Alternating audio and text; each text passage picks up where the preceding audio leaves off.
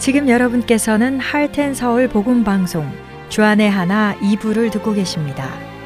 주안의 하나 2부에는 신약 서신서의 배경을 살펴보는 서신서 읽기와 자녀들을 위해 기도하는 시간인 자녀들을 위한 기도 그리고 은혜의 설교가 준비되어 있습니다. 먼저 서신서 읽기로 이어집니다.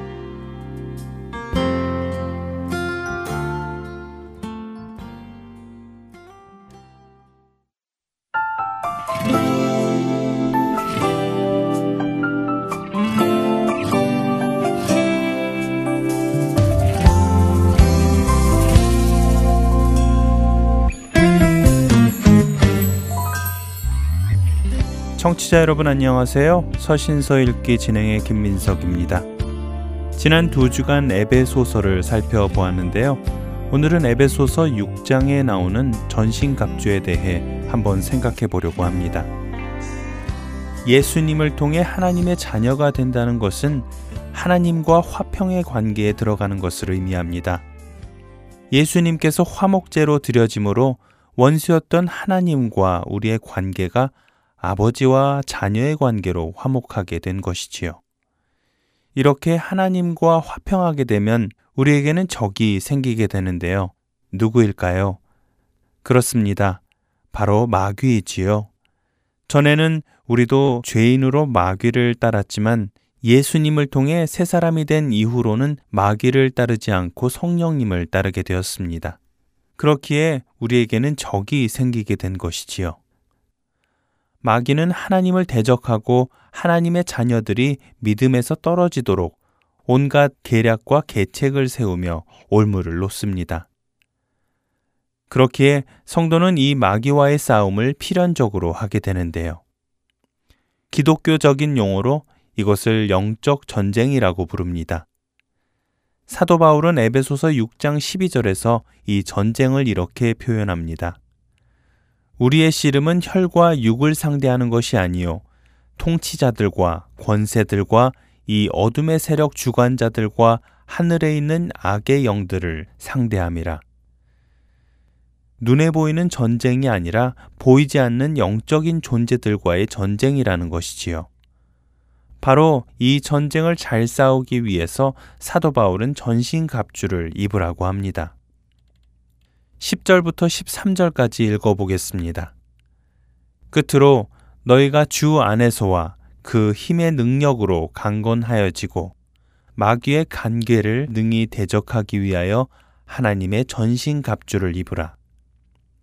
우리의 씨름은 혈과 육을 상대하는 것이 아니요 통치자들과 권세들과 이 어둠의 세상 주관자들과 하늘에 있는 악의 영들을 상대함이라. 그러므로 하나님의 전신갑주를 취하라.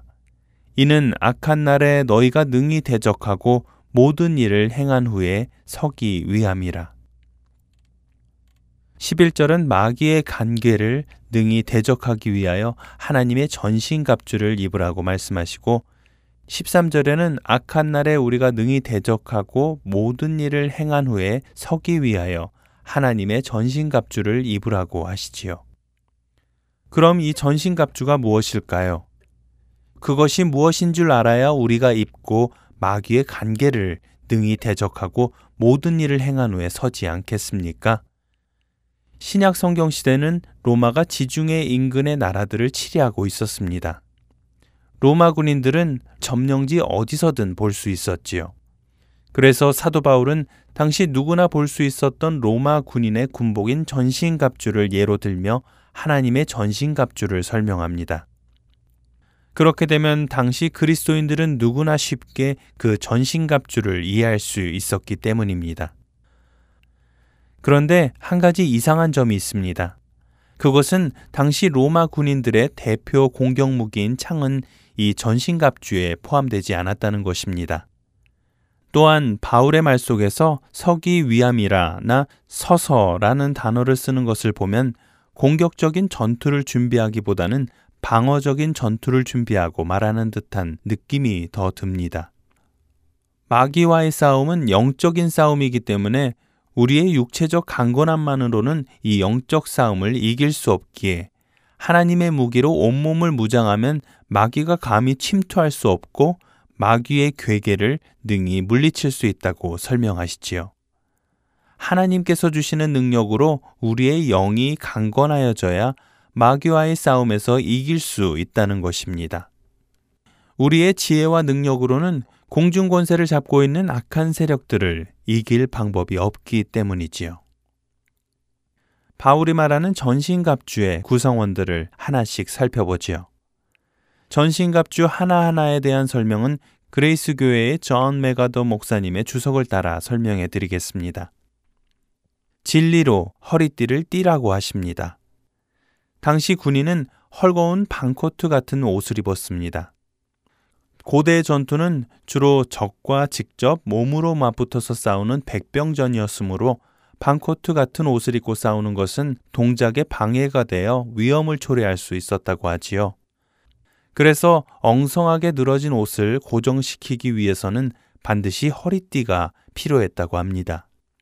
결국 띠를 띈다는 것은 전투 태세를 갖추기 위하여 느슨한 끝 부분을 잡아당겨 고정시키는 행동으로 영적으로 느슨한 모든 끝 부분을 당기는 허리띠는 곧 진리이며 그 진리는 예수 그리스도이시지요.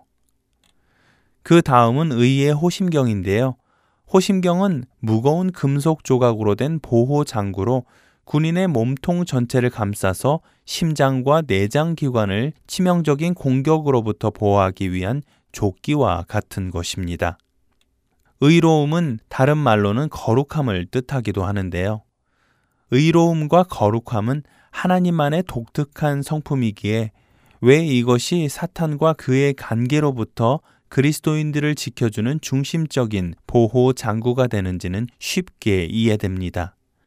성도가 예수 그리스도께 순종함으로 그리스도와의 교통을 누리는 삶을 산다면 그리스도의 의가 신자에게 실천적이고 일상적인 의로움을 드러내게 하고 이 의가 그들의 영적 호심경이 되는 것이지요. 이번에는 평안의 복음에 예비하는 것으로 신을 신고 라는 말씀입니다. 로마의 군인들은 전투를 위해서 몸이 땅에 고정되도록 못이 박힌 신발을 신었다고 하는데요. 그 이유는 적 앞에서 흔들리지 않고 굳게 서기 위함입니다. 평안의 복음은 그리스도를 통해 성도들이 하나님과 화해를 이루었으며 하나님이 이제 그들의 편이라는 좋은 소식입니다. 성도를 굳게 설 수 있게 하는 것은 자신이 하나님과 화해를 이루었으며 하나님이 나와 함께 하신다는 것을 알았을 때 얻는 확신인 것이지요. 이번에는 믿음의 방패입니다. 에베소서에서 인용된 방패는 온몸을 보호하는 폭이 76cm, 높이가 137cm나 되는 큰 방패를 가리킨다고 하네요. 적의 공격으로부터 자신을 넉넉히 보호할 수 있는 사이즈인 것입니다. 바울은 적의 공격을 막을 수 있는 것은 믿음이라고 표현하는 것이지요. 적은 우리에게 죄를 짓도록 유혹의 불화살을 쏩니다. 유혹과 환란 그리고 미혹의 불화살이지요. 하나님의 말씀과 약속을 전적으로 믿는 믿음을 가져야만 이러한 불화살의 공격을 거뜬히 막아내고 설 수 있는 것입니다. 그 다음은 구원의 투구입니다. 전투에서 사람들은 서로의 머리를 공격하려 합니다. 투구는 바로 그 머리를 보호하지요. 사탄은 우리로 구원에서 멀어지게 하려 온갖 계략과 악한 일을 행합니다. 그러나 예수 그리스도로 얻은 구원은 결코 빼앗기지 않습니다. 사탄은 구원을 빼앗아 갈 수 없지요. 로마서 5장 10절은 우리가 원수 되었을 때에 그의 아들의 죽으심으로 말미암아 하나님과 화목하게 되었은즉 화목하게 된 자로서는 더욱 그의 살아나심으로 말미암아 구원을 받을 것이라고 하십니다. 이처럼 구원에 대한 하나님의 약속은 분명한 사실이며 구원에 대한 확신은 순종하는 성도를 보호합니다. 마지막으로 성령의 검인데요. 검은 사도 바울이 기록한 유일한 무기인데요. 성도의 무기는 바로 하나님의 말씀이라는 것입니다. 그것이 성도의 유일한 무기이지요. 예수님 역시 사탄과의 만남에서 기록된 말씀으로 무찌르셨습니다. 말씀은 사탄의 어떤 무기보다도 강력한 무기이지요. 적을 공격할 다른 방법이 없다는 것은 우리에게 중요한 사실을 이야기해 줍니다. 하나님의 말씀을 모르는 자들은 적을 공격할 수 없고 방어밖에는 할 수 없다는 것입니다. 방어를 하는 것이 우리의 구원을 지키게는 할 것입니다. 그러나 사도 바울은 우리가 악한 날에 능히 대적하고 모든 일을 행한 후에 서야 함을 말씀하시지요. 대적하기 위해서는 방어만 하는 것이 아니라 공격도 해야 하는 것입니다. 야고보 사도는 야고보서 4장 7절에서 마귀를 대적하라고 하십니다. 베드로 사도도 베드로전서 5장 9절에서 믿음을 굳건하게 하여 마귀를 대적하라고 하십니다. 우리에게는 영적인 전쟁이 주어졌습니다. 그리고 우리는 하나님의 전신갑주를 입고 승리하신 예수님을 따라 이 전쟁을 치루어야 할 의무가 있습니다. 우리 앞에 펼쳐진 그 전투를 완전한 하나님의 전신갑주를 입고 승리해 나가시길 소원합니다. 서신서 읽기 마치겠습니다.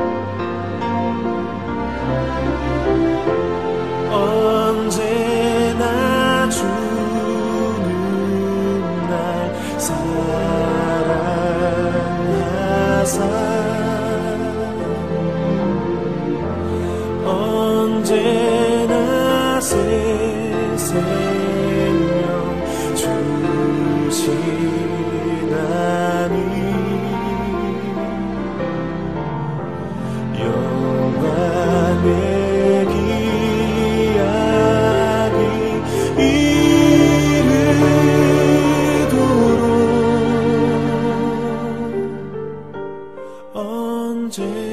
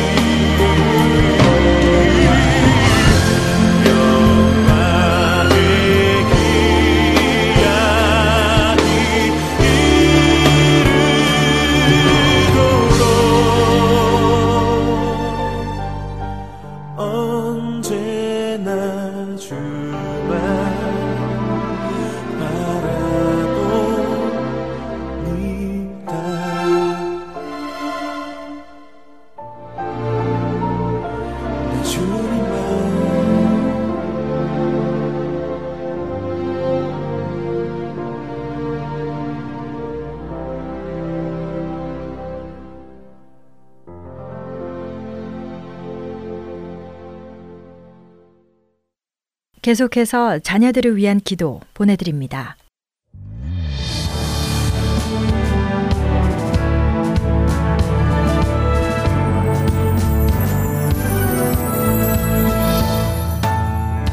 애청자 여러분 안녕하세요. 자녀들을 위한 기도 시간의 데보라 조이입니다. 이 시간은 부모님들과 조부모님들이 한 마음으로 사랑하는 우리의 자녀들 또 손주들을 위해 함께 기도하는 시간인데요. 그러나 꼭 내 친자녀와 친손주만을 위함이 아니라 성도가 그리스도의 몸을 이루고 있고 우리가 그리스도의 피를 나눈 형제 자매인 것을 깨닫는다면 우리는 우리의 다음 세대들을 위하여 기도하지 않을 수 없습니다. 그들이 곧 그리스도의 몸이기 때문이지요. 사랑하는 애청자 여러분, 우리가 한 마음으로 드리는 기도를 통해 하나님의 선하시고 기뻐하시고 온전하신 뜻이 그들의 현재와 미래의 삶 속에 이루어진다면 우리 아버지께서 얼마나 기뻐하실까요? 우리 다음 세대에 예수님을 전해줄 하나님의 귀한 사역자들이 될 그들을 위해 함께 기도해 주시기를 간절히 부탁드립니다. 이제 자녀들을 위한 기도를 본격적으로 시작하도록 하겠습니다. 먼저 첫 단계로 찬양 기도의 시간을 갖겠습니다. 오늘은 하나님은 우리의 평강이시다. God is our peace, shalom 이라는 주제의 말씀을 통해 아버지를 찬양하는 시간을 갖기 원합니다. 하나님은 우리의 생명과 육신의 완전함, 조화와 번영을 공급하시며 우리의 적과 싸울 때 승리를 주시는 분이십니다. 하나님의 말씀을 여러분과 나누겠습니다. 요한복음 14장 26절에서 27절까지 말씀입니다. 보혜사 곧 아버지께서 내 이름으로 보내실 성령 그가 너희에게 모든 것을 가르치고 내가 너희에게 말한 모든 것을 생각나게 하리라. 평안을 너에게 끼치노니 곧 나의 평안을 너희에게 주노라. 내가 너희에게 주는 것은 세상이 주는 것과 같지 아니하니라. 너희는 마음에 근심하지도 말고 두려워하지도 말라. 이 시간에는 이 말씀을 생각하시면서 우리의 평강이 되시는 하나님께 찬양하는 시간을 갖겠습니다.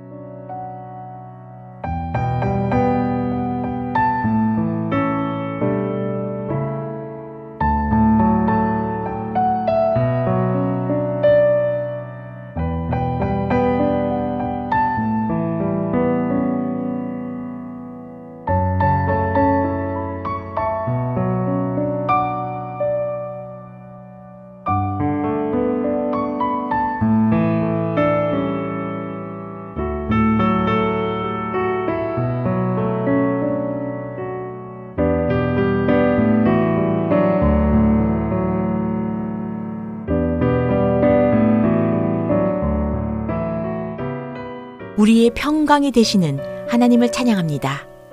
우리에게 성령님을 보내셔서 모든 것을 가르치시고 우리에게 말씀하신 모든 것을 생각나게 하시는 하나님을 찬양합니다. 권세가 크시고 능력이 강하시며 땅 끝까지 창조하신 하나님을 경배합니다. 우리의 찬송 중에 계시는 거룩한 하나님, 우리가 여호와의 아름다움을 매일 바라보며 사모하는 마음으로 아버지와 친밀하게 교제할 수 있는 은혜를 주시는 아버지를 높이 찬송합니다. 하나님의 백성인 우리에게 힘을 주시고 평강의 복을 주시며 우리의 평안함을 기뻐하시는 아버지의 놀라우신 은혜를 높이 송축합니다. 주의 법을 사랑하는 우리에게 큰 평강을 주시며 주님을 경외하고 진실하게 행하는 자들을 기뻐하시는 하나님을 높이 찬송합니다. 두 번째 단계는 고백 기도의 시간입니다.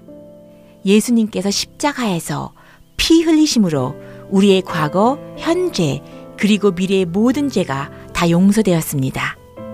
요한 1서 1장 6절에서 7절 말씀에 만일 우리가 하나님과 사귐이 있다 하고 어둠에 행하면 거짓말을 하고 진리를 행하지 아니함이거니와 그가 빛 가운데 계신 것 같이 우리도 빛 가운데 행하면 우리가 서로 사귐이 있고 그 아들 예수의 피가 우리를 모든 죄에서 깨끗하게 하실 것이요 라고 말씀하셨어요.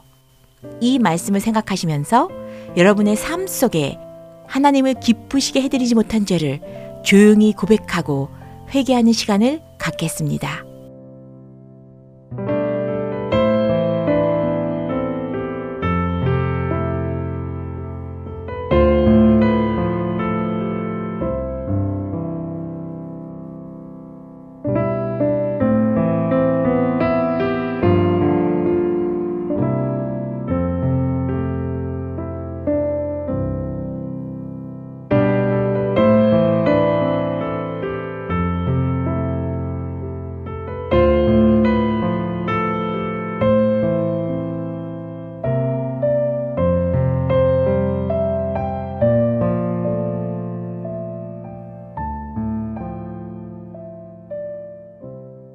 예수 그리스도께서 십자가에서 피 흘리심으로 우리의 모든 죄값을 완전히 지불해 주셨고 그리스도 안에 있는 속량으로 말미암아 하나님의 은혜로 값없이 의롭다 하심을 얻게 하시고 우리들을 우리 주 예수 그리스도로 말미암아 하나님과 화평을 누린 자 되게 하신 아버지의 놀라우신 은혜를 찬양하며 감사합니다. 세 번째 단계는 감사 기도의 시간입니다. 시편 111편 1절에서 2절 말씀에 할렐루야 내가 정직한 자들의 모임과 회중 가운데에서 전심으로 여호와께 감사하리로다. 여호와께서 행하시는 일들이 크시오니 이를 즐거워하는 자들이 다 기리는도다. 라고 말씀하셨어요. 이 말씀처럼 감사하는 삶은 우리가 하나님의 신실하심에 초점을 맞추도록 도와주고 아버지를 더욱더 깊이 신뢰하게 해줍니다. 지금 이 시간에는 주님께 감사 기도하는 시간을 갖겠습니다.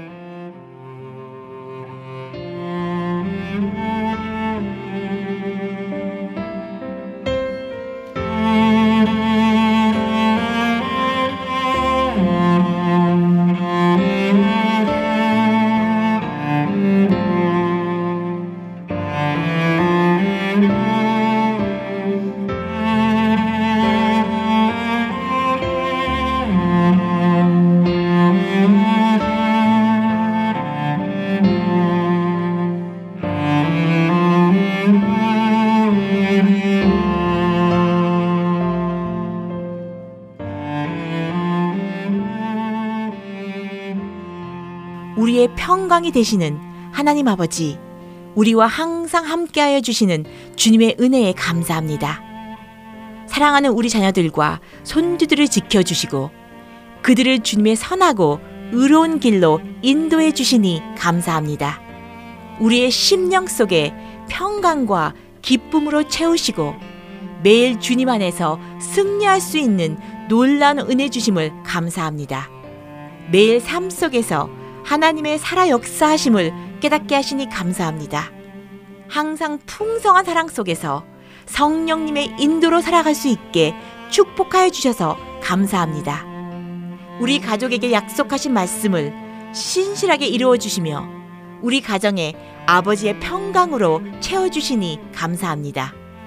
우리의 간구하는 기도를 들어 주시고 놀랍게 응답하여 주시니 감사합니다. 이제 중보 기도의 시간입니다. 요한일서 5장 14절에서 15절 말씀에 우리가 주님의 뜻대로 기도할 때 하나님 아버지는 우리의 기도를 들으시고 응답하신다고 약속하셨습니다. 하나님의 말씀을 나누겠습니다. 민수기 6장 24절에서 26절까지 말씀입니다. 여호와는 내게 복을 주시고 너를 지키시기를 원하며 여호와는 그의 얼굴을 내게 비추사 은혜 베푸시기를 원하며 여호와는 그 얼굴을 내게로 향하여 드사 평강 주시기를 원하노라 할지니라 하라. 이 시간에는 다음 세대들을 위해 말씀과 구체적인 기도 제목들을 가지고 중보 기도하는 시간을 갖겠습니다. 여러분 각자의 삶 속에서 다 다른 기도의 제목이 있을 줄로 압니다. 그러나 여러분의 기도 제목이 다 다른 모습이라도 모든 문제의 해결은 오직 그리스도 예수 안에서만 이루어집니다. 방금 나눈 민수기의 말씀처럼 여러분과 여러분의 자녀들에게 복 주시고 은혜와 평강 주시기를 원하시는 여호와 하나님의 마음을 생각하시면서 우리가 함께 기도할 때 우리 안의 모든 문제들이 주님의 놀라운 평강으로 변하는 귀한 은혜가 있기를 소망합니다. 함께 기도하시겠습니다.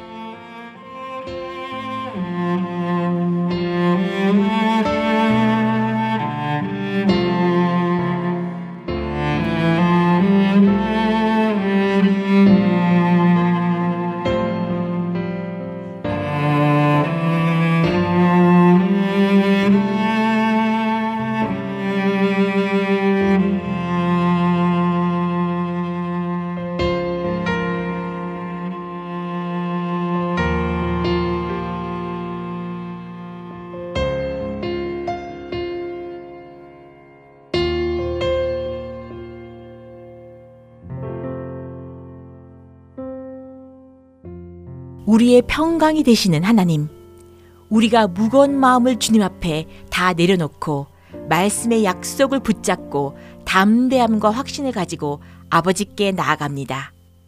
오늘 성령님께서 인도하셔서 기도하는 우리의 심령 속에 믿음과 평강으로 채우시고 아버지의 뜻대로 기도할 수 있도록 축복하여 주옵소서. 사랑하는 다음 세대를 위해 기도합니다. 여호와 하나님, 사랑하는 그들에게 복을 주시고 그들을 지키시며 주님의 얼굴을 그들에게 비추사 은혜를 베푸시며 주님의 얼굴을 그들에게 향하여 드사 평강으로 그들의 심령을 채워 주옵소서.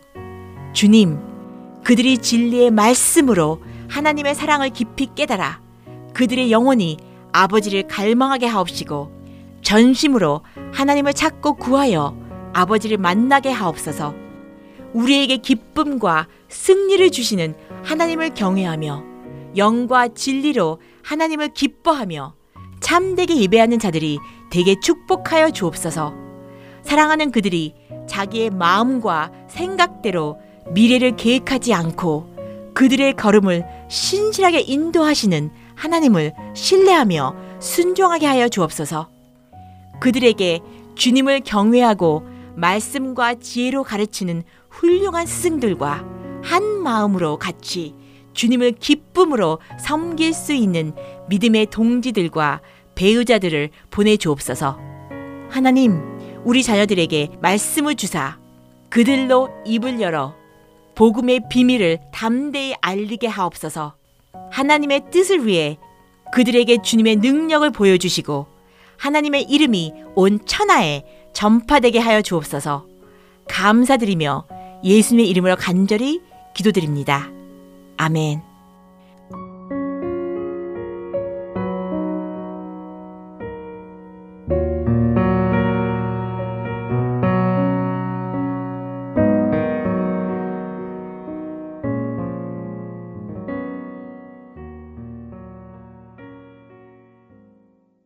나의 기쁨 나의 소망 되시며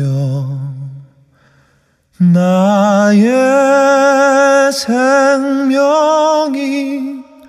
되신 주.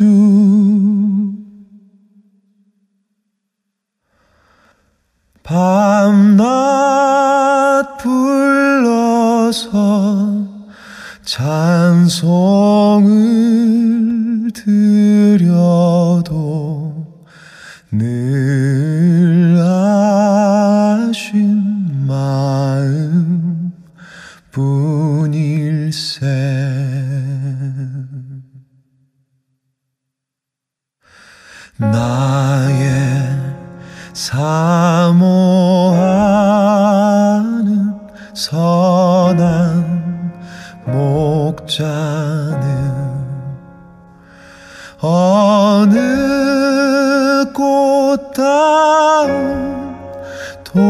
동산에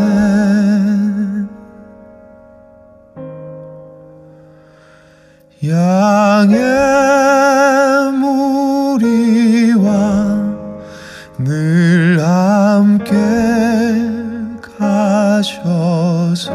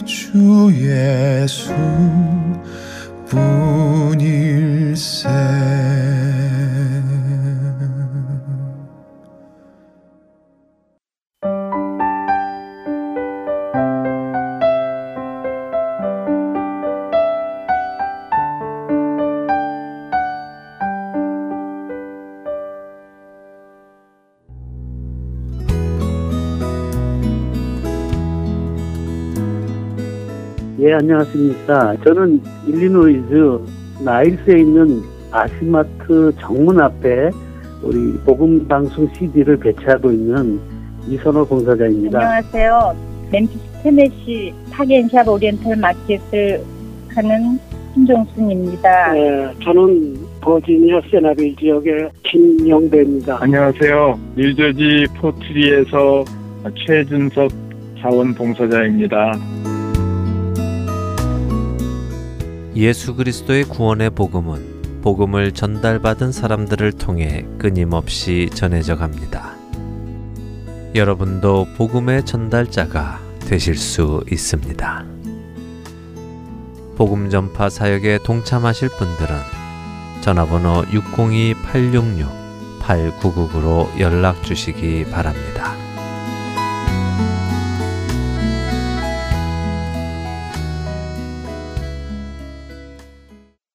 은혜의 설교 말씀으로 이어드립니다. 6월부터 새롭게 2010년도에 소천하신 옥하는 목사님의 생전 설교를 들을 수 있게 되었습니다.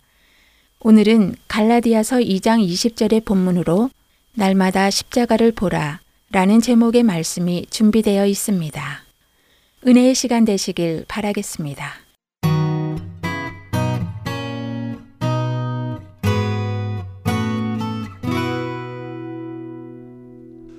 여러분 십자가의 도리를 얼마만큼 알고 계시나요? 십자가에 대해서 얼마나 깊이 깨닫고 그 은혜에 젖어 보시고 또 그 은혜 속에서 살고 계시나요? 여러분 자신이 한번 자문을 해 보시기를 바랍니다. 저는 35년 이상 신학을 공부하고 성경을 공부하고 그리고 십자가에 대해서 가르치고 설교하면서 한 생을 살았습니다마는 지금 제가 서 있는 이 시점에서 냉정하게 저 자신을 돌아보면 나는 아직 잘 모른다. 잘 모르겠어. 어떻게 그런 일이 가능한지 잘 모르겠어. 하는 생각이 점점 더 생깁니다.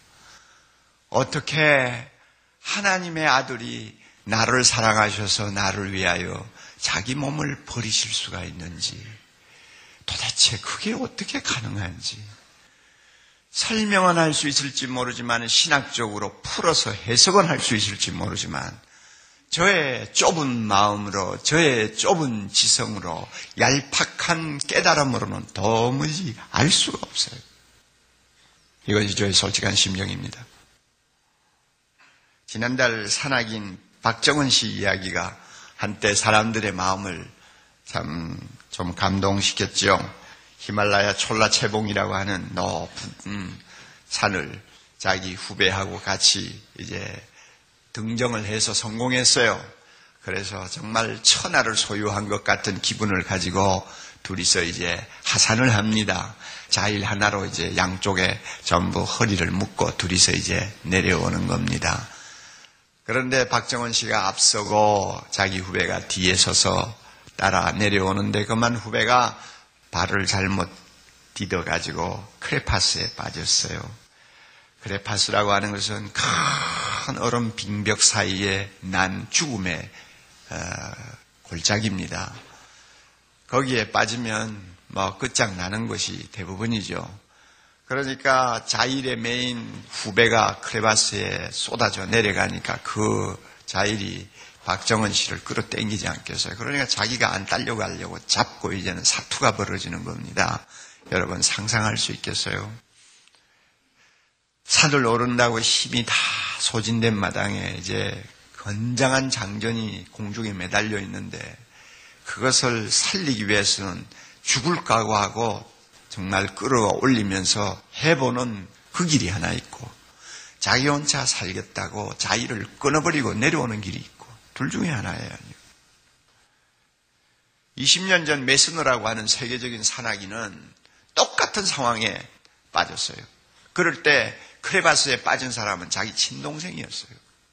그런데도 자기가 살겠다고 결국 자기가 죽게 되니까 자의를 끊어버리고 자기 혼자 내려왔어요.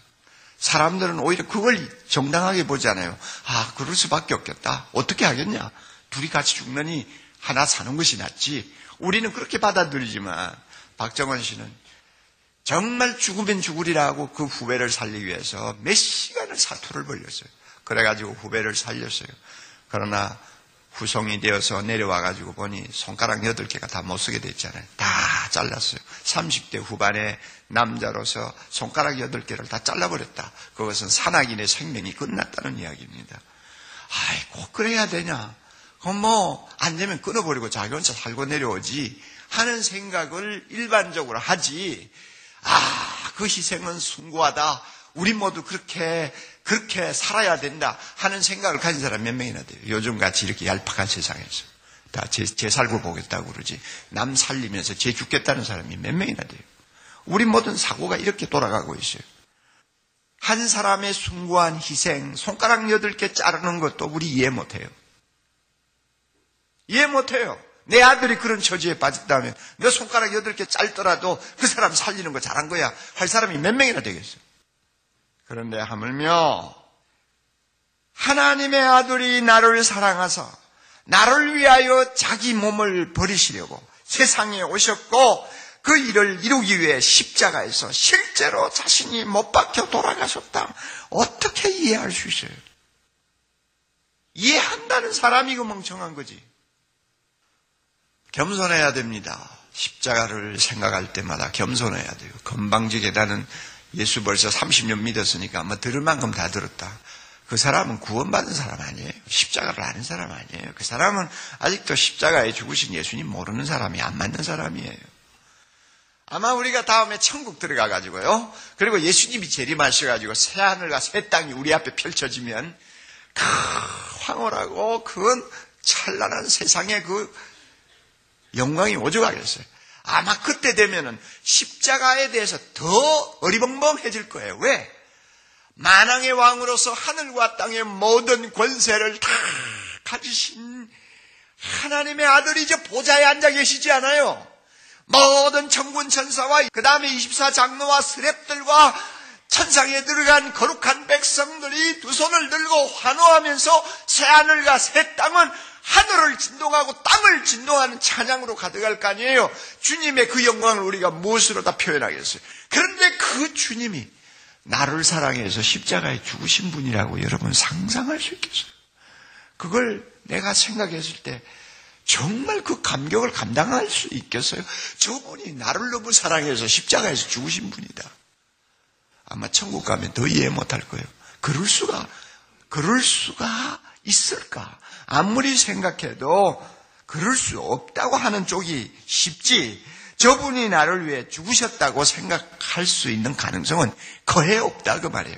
그만큼 높고 영광스러운 하나님이 나를 위해 죽으셨다. 여러분 상상이 되세요? 이 사실을 여러분이 마음에 기억하세요. 십자가라는 것을 여러분이 머리로 좀 안다고 아는 거 아닙니다. 신앙생활의 본질이 어디 있느냐 하는 것을 가르쳐 주는 것입니다. 그것이 오늘 우리가 읽은 20절이에요. 20절 중간에 보면 신앙생활이라는 건 뭐냐? 나를 사랑하사 나를 위하여 자기 몸을 버리신 하나님의 아들을 믿는 믿음 안에서 사는 것이 신앙생활이다. 이것이 신앙생활의 본질이라고 가르쳐 줍니다.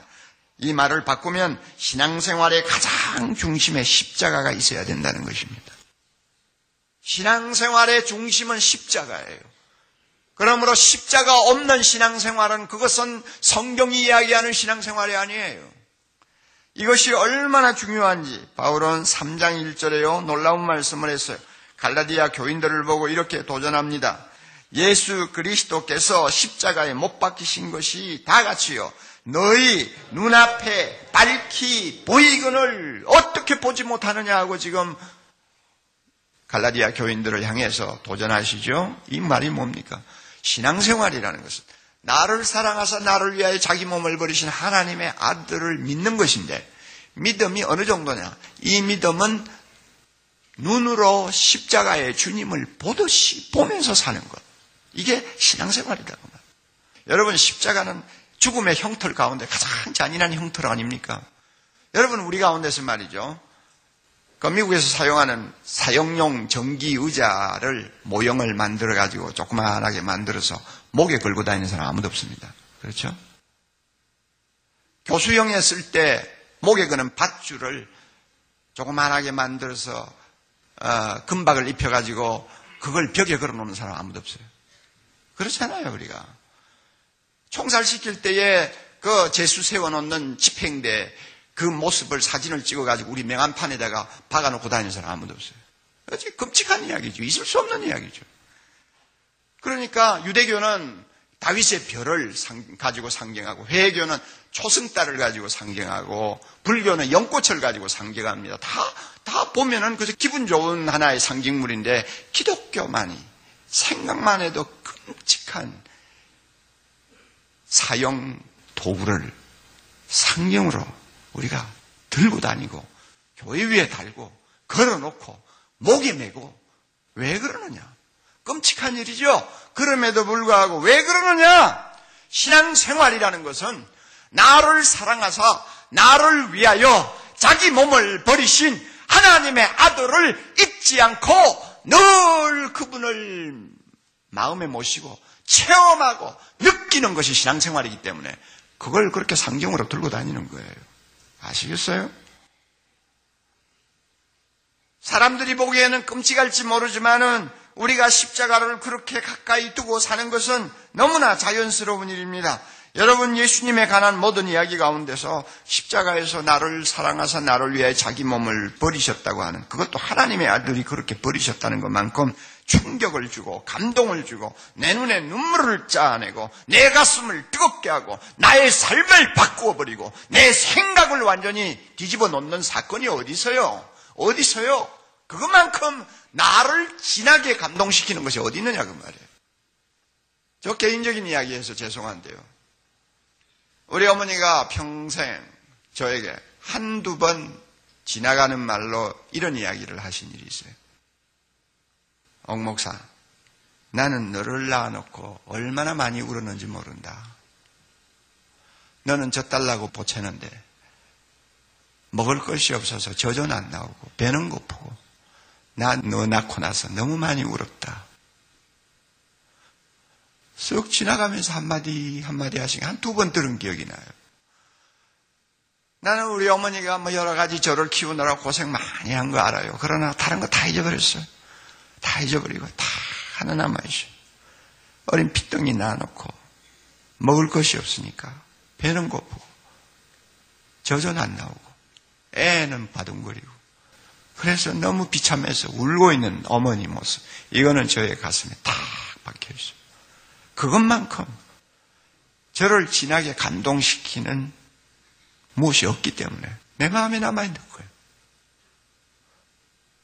하나님의 아들이 나 같은 것을 사랑하셔서 십자가에 죽으셨다. 그것보다 더 진한 감동이 어디 있어요?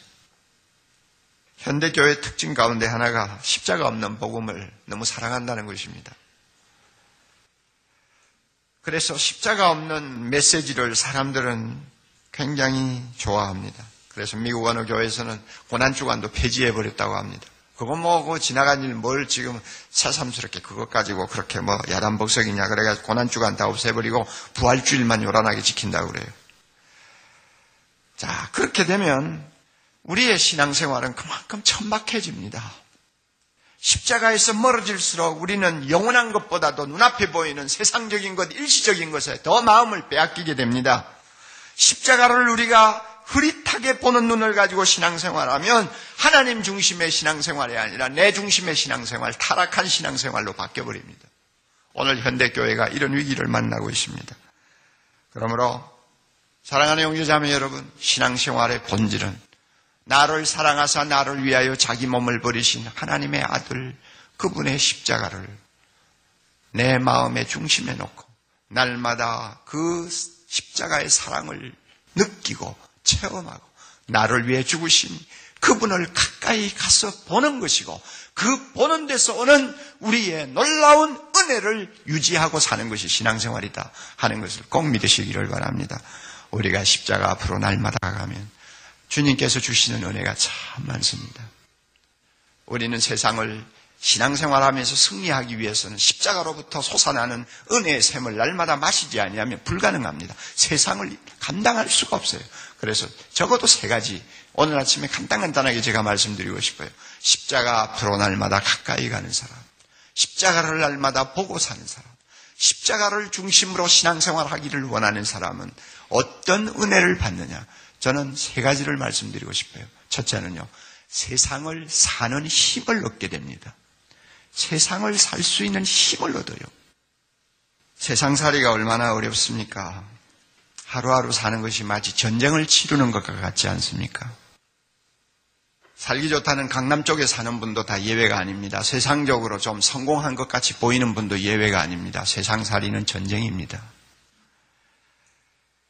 높아지면 높아질수록 성공하면 성공할수록 더 쫓고 쫓기는 경쟁이 주는 피곤은 하루도 벗어놓을 수가 없습니다. 그리고 또 세상적으로 좀 잘 살고 나름대로 안정된 삶을 살았다는 분들에게 치명적인 약점이 하나 있어요. 가질 만큼 가졌어요. 즐길 만큼 즐겨보았어요. 기뻐할 만큼 해봤어요. 그런데요, 너무나 허무한 거예요. 그 허무가 주는 것은 사람을 미치게 만듭니다. 아주 그냥. 여행 한두 번 다니는 게 좋죠. 1년에 한 대번씩 다녀보세요. 5년만 다녀보세요. 볼 것도 없고, 신기한 것도 없고, 보고 싶은 것도 없어요. 아, 아무것도 없어요. 눈은 보아도 족함이 없고, 귀는 들어도 만족이 없고, 먹는 것은 먹어도 먹어도 끝이 없어요.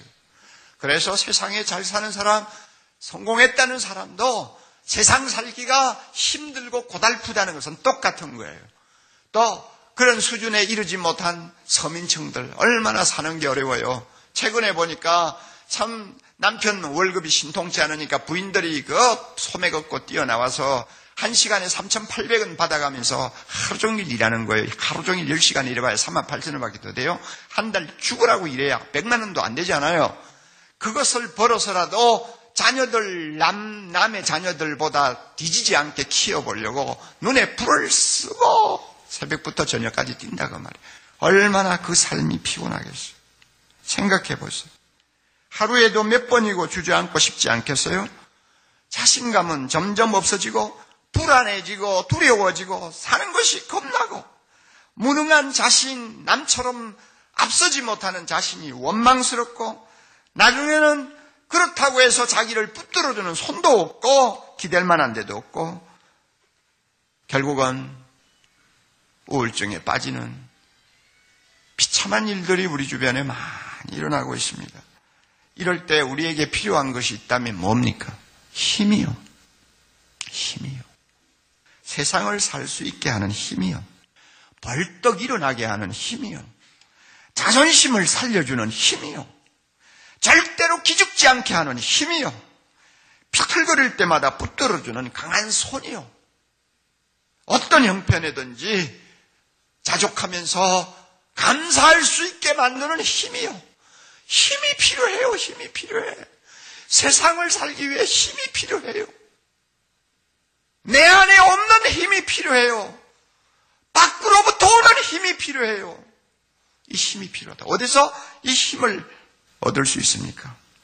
십자가를 향해서 가까이 나아가 나를 사랑하사 나를 위하여 자기 몸을 버리신 하나님의 아들을 붙들고 그분의 그 놀라운 사랑을 내 마음에 다시 한번 체험할 때 힘이 생깁니다. 주님이 뭐라고 하시는지 알아요? 너는 네가 똑똑하지도 못하고 머리도 둔하고 경쟁에도 뒤처지고 쓸모없다고 그래서 살고 싶지 않다고 그러지. 그러나 야 나는 내가 얼마나 좋은지 나는 내가 얼마나 사랑스러운지 내가 너를 위해서 이렇게 십자가에서 대신 죽었다. 너 그거 잊어버렸니? 내가 이만큼 너를 사랑하는 것 가지고 만족하지 못하겠니? 내가 너를 이만큼 사랑해 주는 것만으로 행복하다는 말 못하겠니? 너 인생의 짐이 무겁다고? 나는 너보다 더 무거운 짐 지고 세상을 살았어. 그러나 다 지나가는 거야. 나중에 내가 너에게 안겨줄 하늘의 영광은 세상의 고난과 비교가 안 돼. 여러분 십자가 앞에서 주님이 주시는 이런 음성을 듣는다면 힘이 안 생길까요? 내가 이렇게 소중한 존재구나. 하나님이 나를 이렇게 소중하게 보시는구나. 나는 절대 시시하게 인생 살 수는 없어. 가난하다고 해서 나는 하나님도 나를 아무것도 아닌 것처럼 취급하지 않으셔서 나는 소중한 존재예요. 여러분 이런 자아의식을 다시 회복할 때 힘이 안 생기겠어요? 예? 내 당대는 고생할지 모르지만 내 자식 때 하나님이 축복해 주실 것이다. 오늘은 고생할지 모르지만 내일 아침에는 하나님께서는 나로 하여금 춤을 추게 만들어 주실 것이다. 우리 하나님 오늘도 살아계셔. 그분이 십자가에서 죽으셨어. 그거 생각하면 힘이 안 나겠어요? 십자가의 사랑이 주는 힘이 얼마나 강한지요. 제가 최근에 또 한 번 체험을 했어요. 제 마음이 이상하게 막 갈증이 나고 그냥 영적으로 답답해지고 뭐 좀 그래 가지고 고전을 한 기간이 좀 있어요. 아마 원로 목사가 되어 가지고 그랬는지 주일마다 설교를 못하게 하니까 화가 나서 그랬는지 하여튼 하여튼 답답하고 말이죠. 또 인생의 겨울을 또 맞이하면 누구나 다 그런 심정이 있잖아요. 그러니까 그래서 제가 작심을 하고 92년도에 우리 교회에 오셔서 84세의 노구를 끌고 3일 동안 집회를 해주신 살아있는 순교자 안희숙 사모님 설교 테이프를 제가 다시 구입을 했어요. 한 두 달 전에. 구입을 해가지고 그걸 계속 듣는 거예요.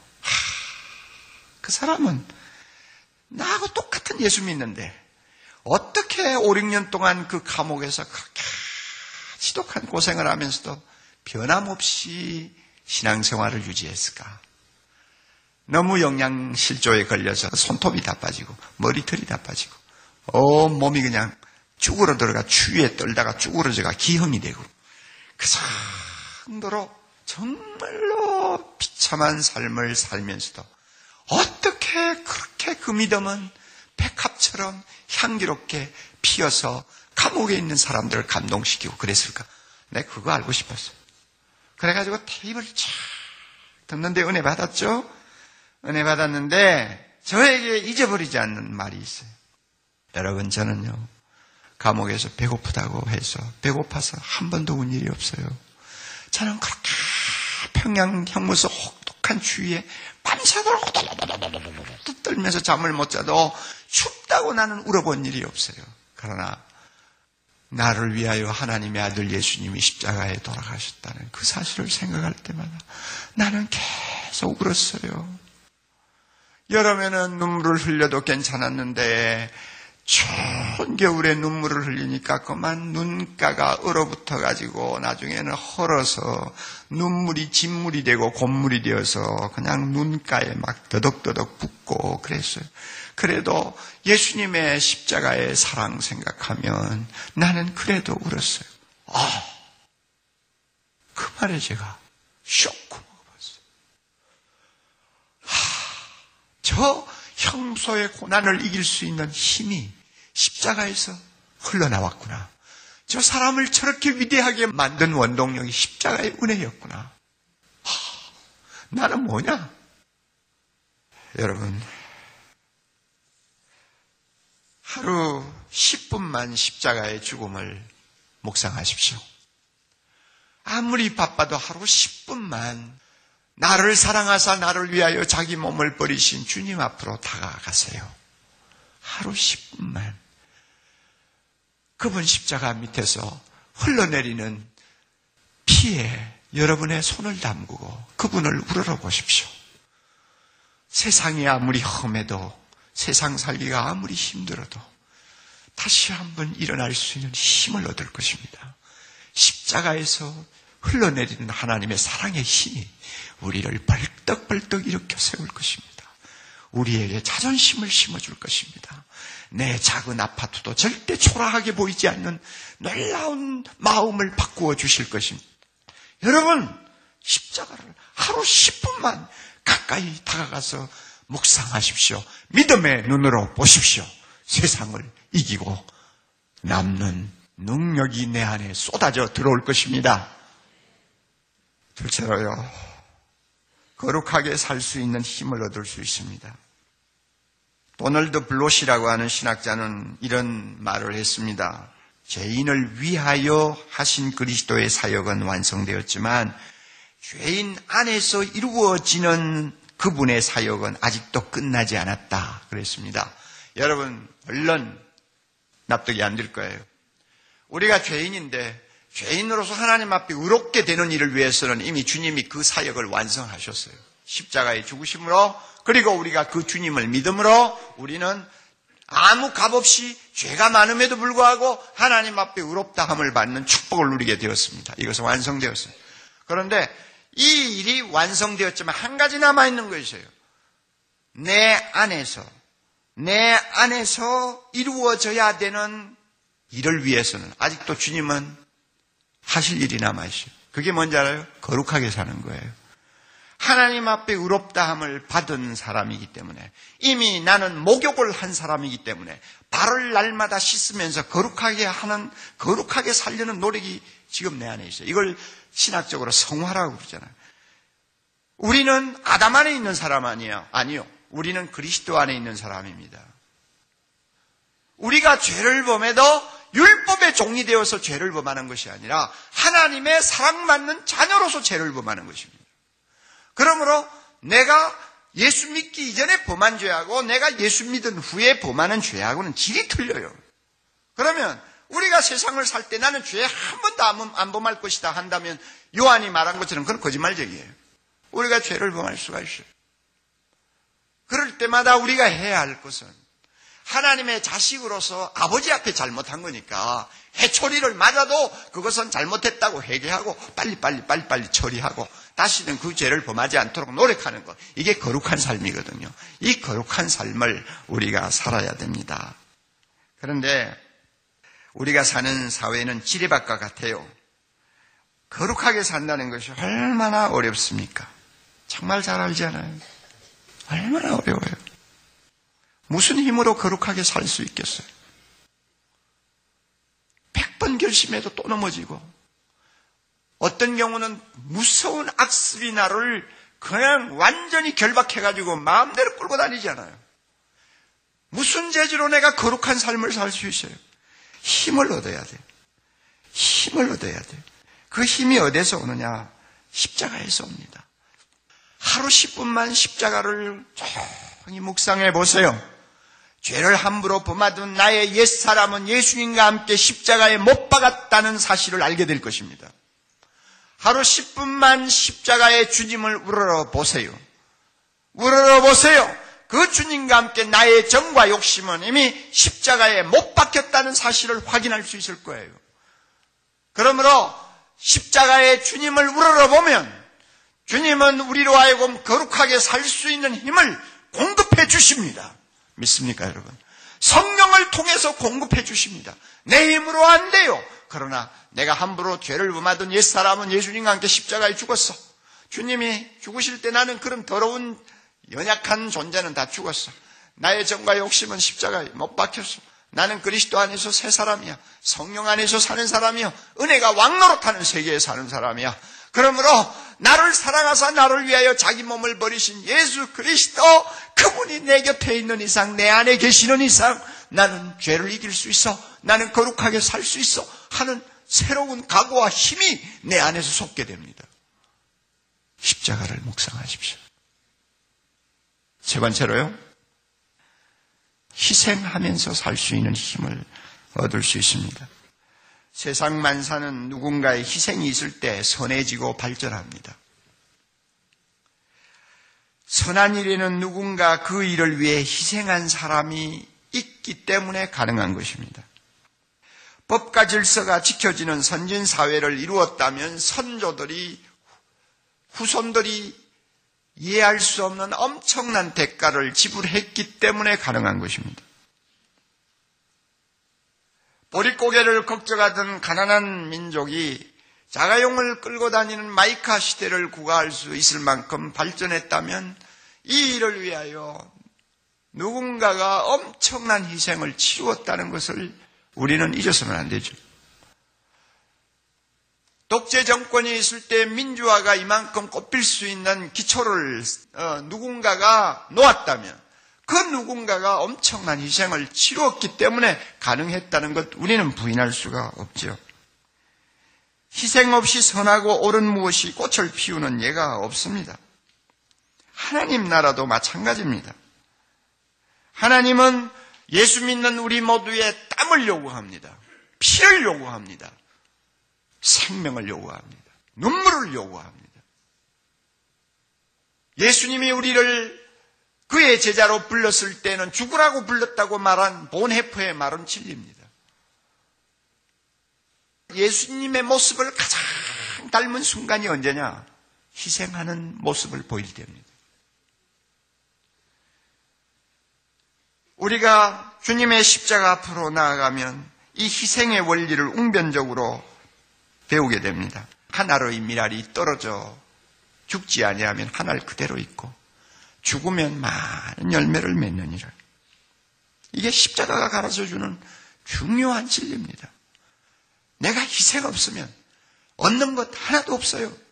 특별히 하나님의 나라에 관한 것, 선하고 옳은 것에 관해서, 정의로운 것에 관해서 내가 희생 안 하면 얻는 것은 하나도 없다는 것이 십자가의 주님이 우리에게 보여주고 가르쳐 주는 교훈입니다.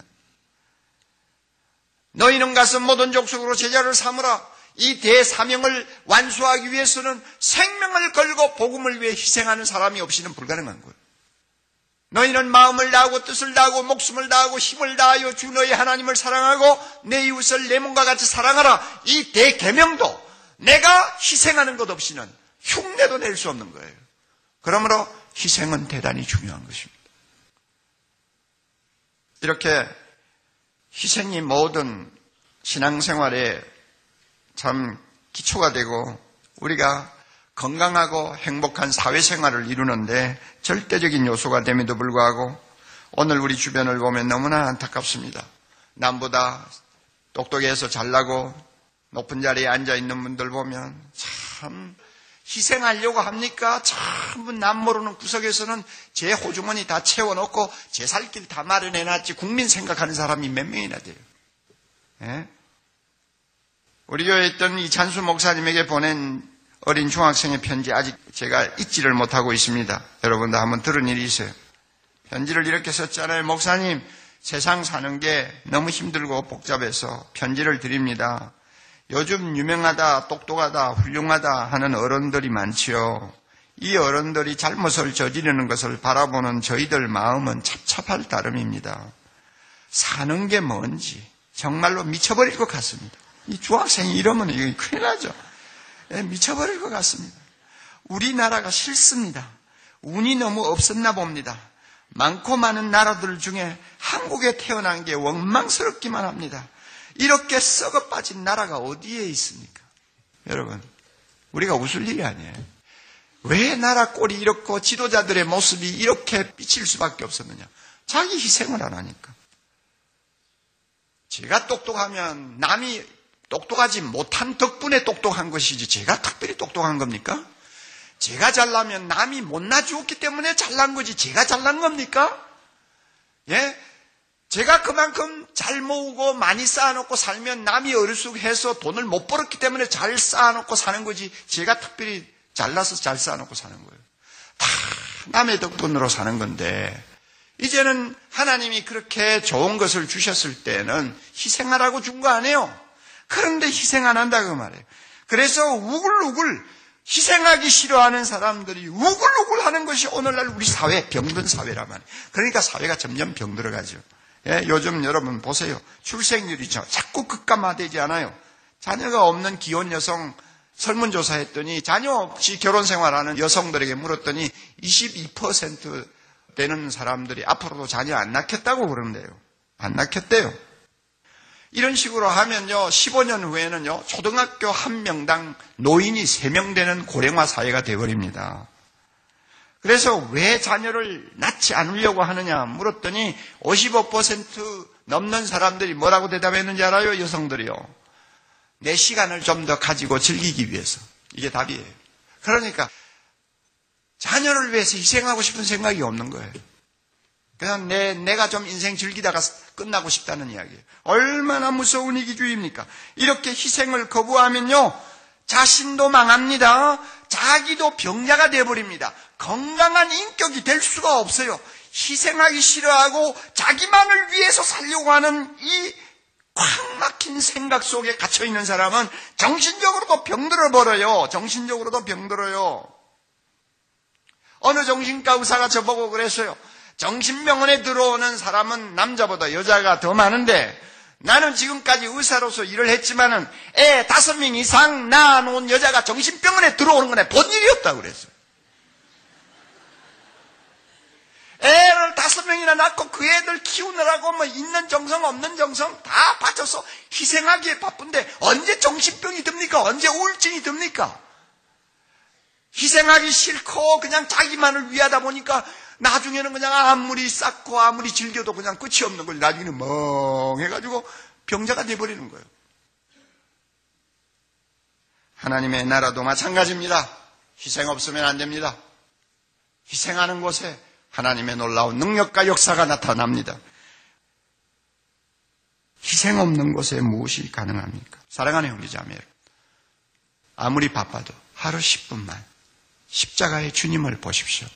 나를 사랑하사 나를 위하여 자기 몸을 버리신 하나님의 아들을 우러러 보십시오. 믿음의 눈으로 보십시오. 그러면 나도 예수님처럼 썩는 미랄이 되어야 되겠다 하는 희생할 수 있는 힘이 내 안에 솟아오를 것입니다.